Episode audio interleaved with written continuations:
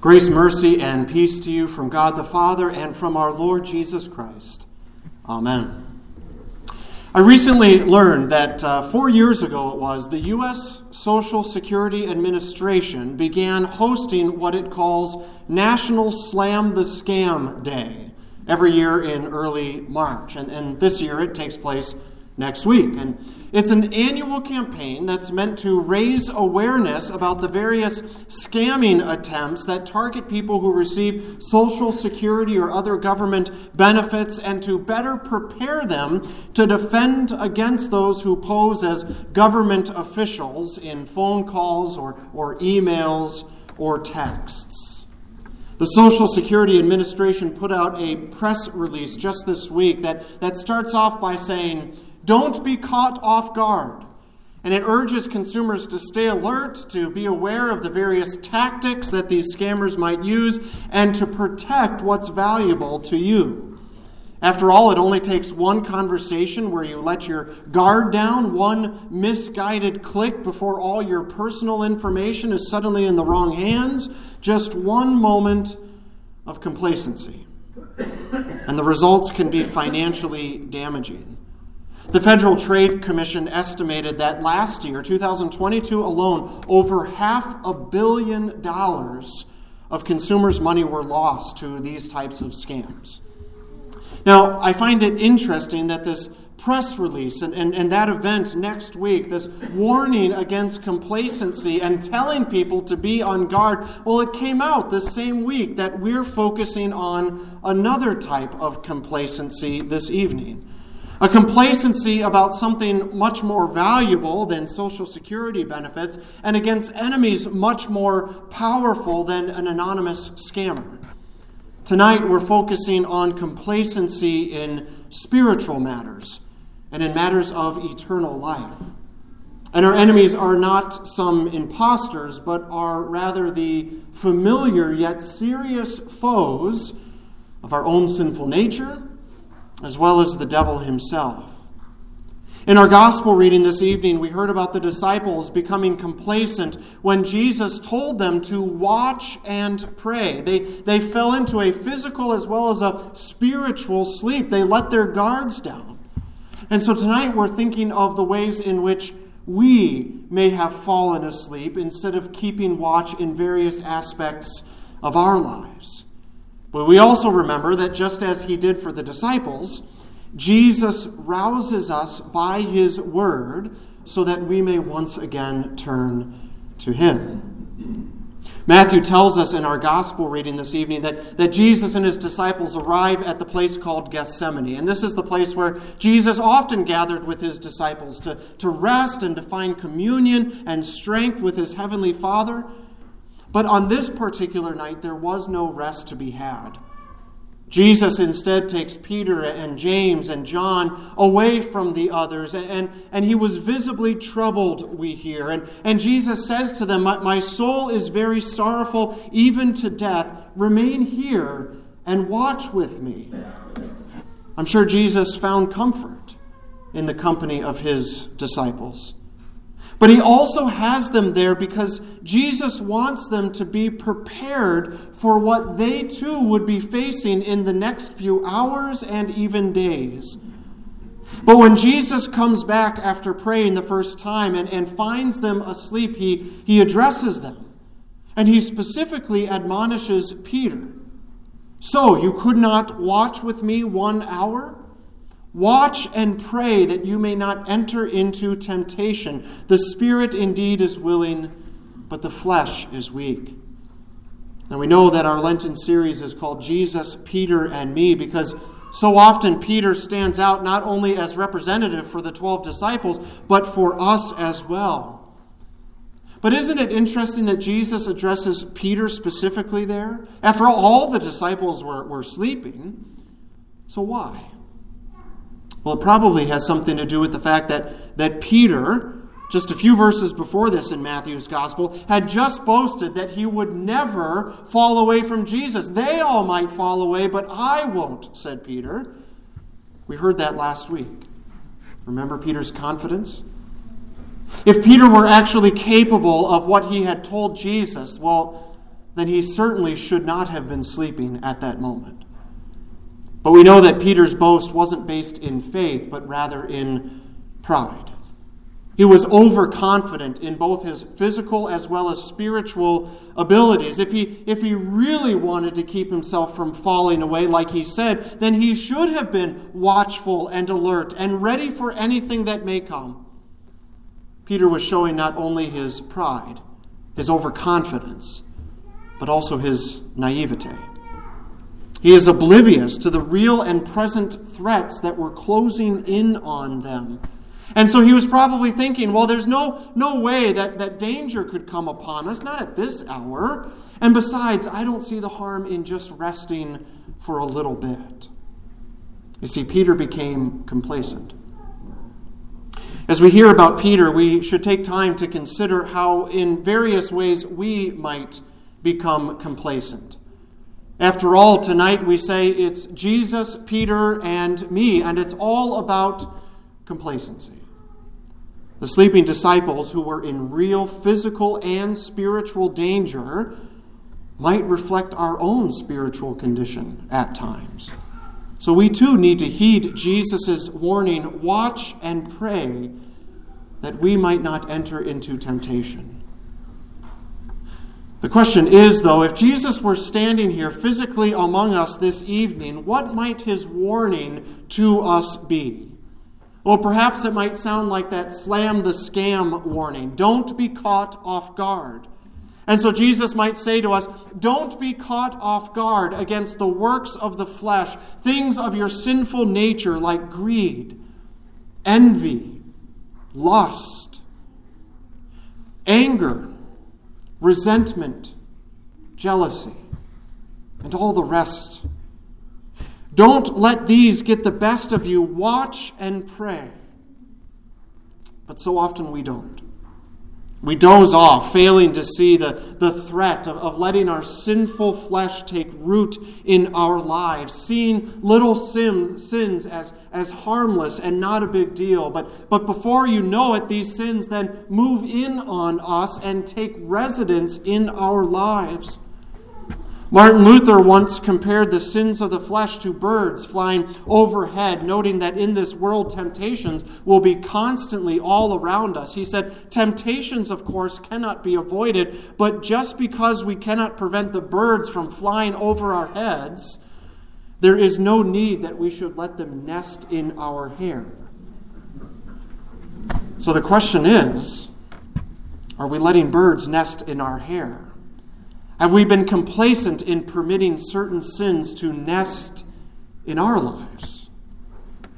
Or again, imagining what Jesus might be saying to us tonight, he might also say, Don't be caught off guard.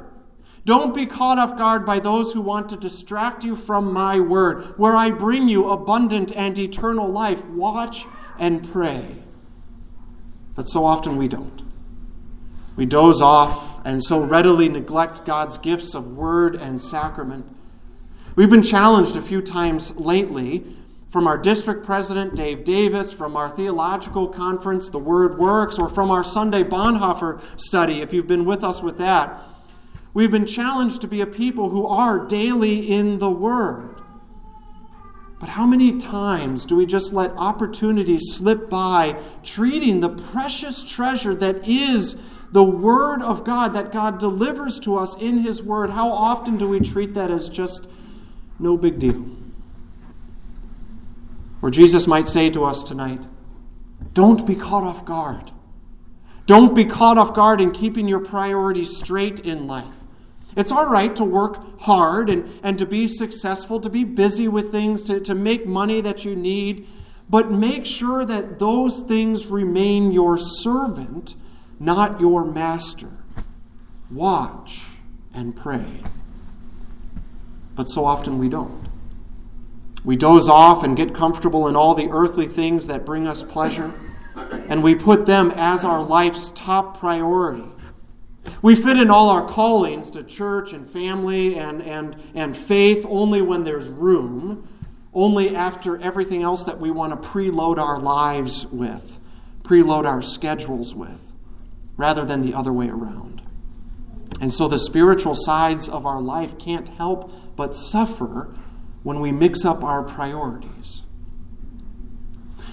Whatever it may be, and, and whatever Jesus' warning to us might be, this failure on our part in so many different ways, these and more, our failure to watch and pray can happen gradually, even imperceptibly at times, but this process of putting God's things last, leaving Him out of our, our thinking and our planning and our living, this ignoring of the good and precious and free gifts of God over time, it can make us complacent complacent to the real and present threats that are out there in our lives, again, from our sinful flesh, from the devil, from this fallen world, against the temptations to become spiritually complacent. And so, Jesus' message to all of us this evening is for us to wake up to wake up from our spiritual drowsiness that we might be in and to steer away from these paths that only lead us to spiritual and eternal death. But what happens when we realize that we've been complacent?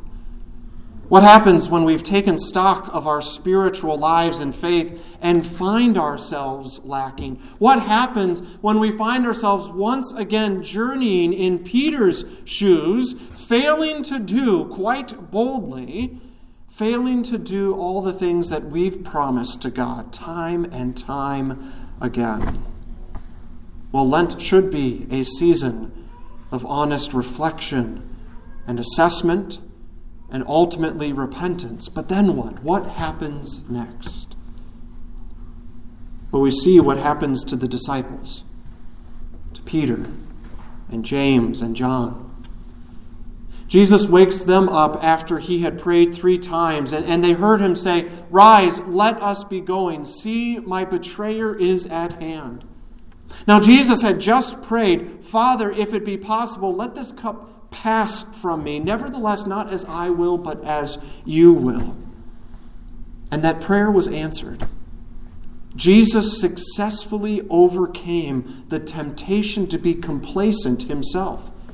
Jesus refrained from being spiritually drowsy in any way. Jesus was not caught off guard.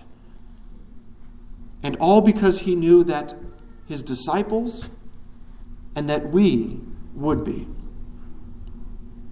Jesus told his disciples he was willing to go forward, not to avoid, but to meet his betrayer. And so God's will was done. God's redemptive work was about to be completed as Jesus took his final steps to the cross. And Jesus was doing all of this for you and for me. It's amazing when you think about it. When you stop to think that his suffering, which began there in the garden and continued all the way to the cross, was for each and every one of us. And so, like the disciples, we are roused from, from the sleep that we might have been in, any spiritual complacency that we might find ourselves in, and we can't help but hear and pay attention to what Jesus is doing for us because we dare not miss it. And so when we lift our sleepy eyes to Him, to His suffering, to His death, and to His resurrection, we see that Jesus did do it all for us.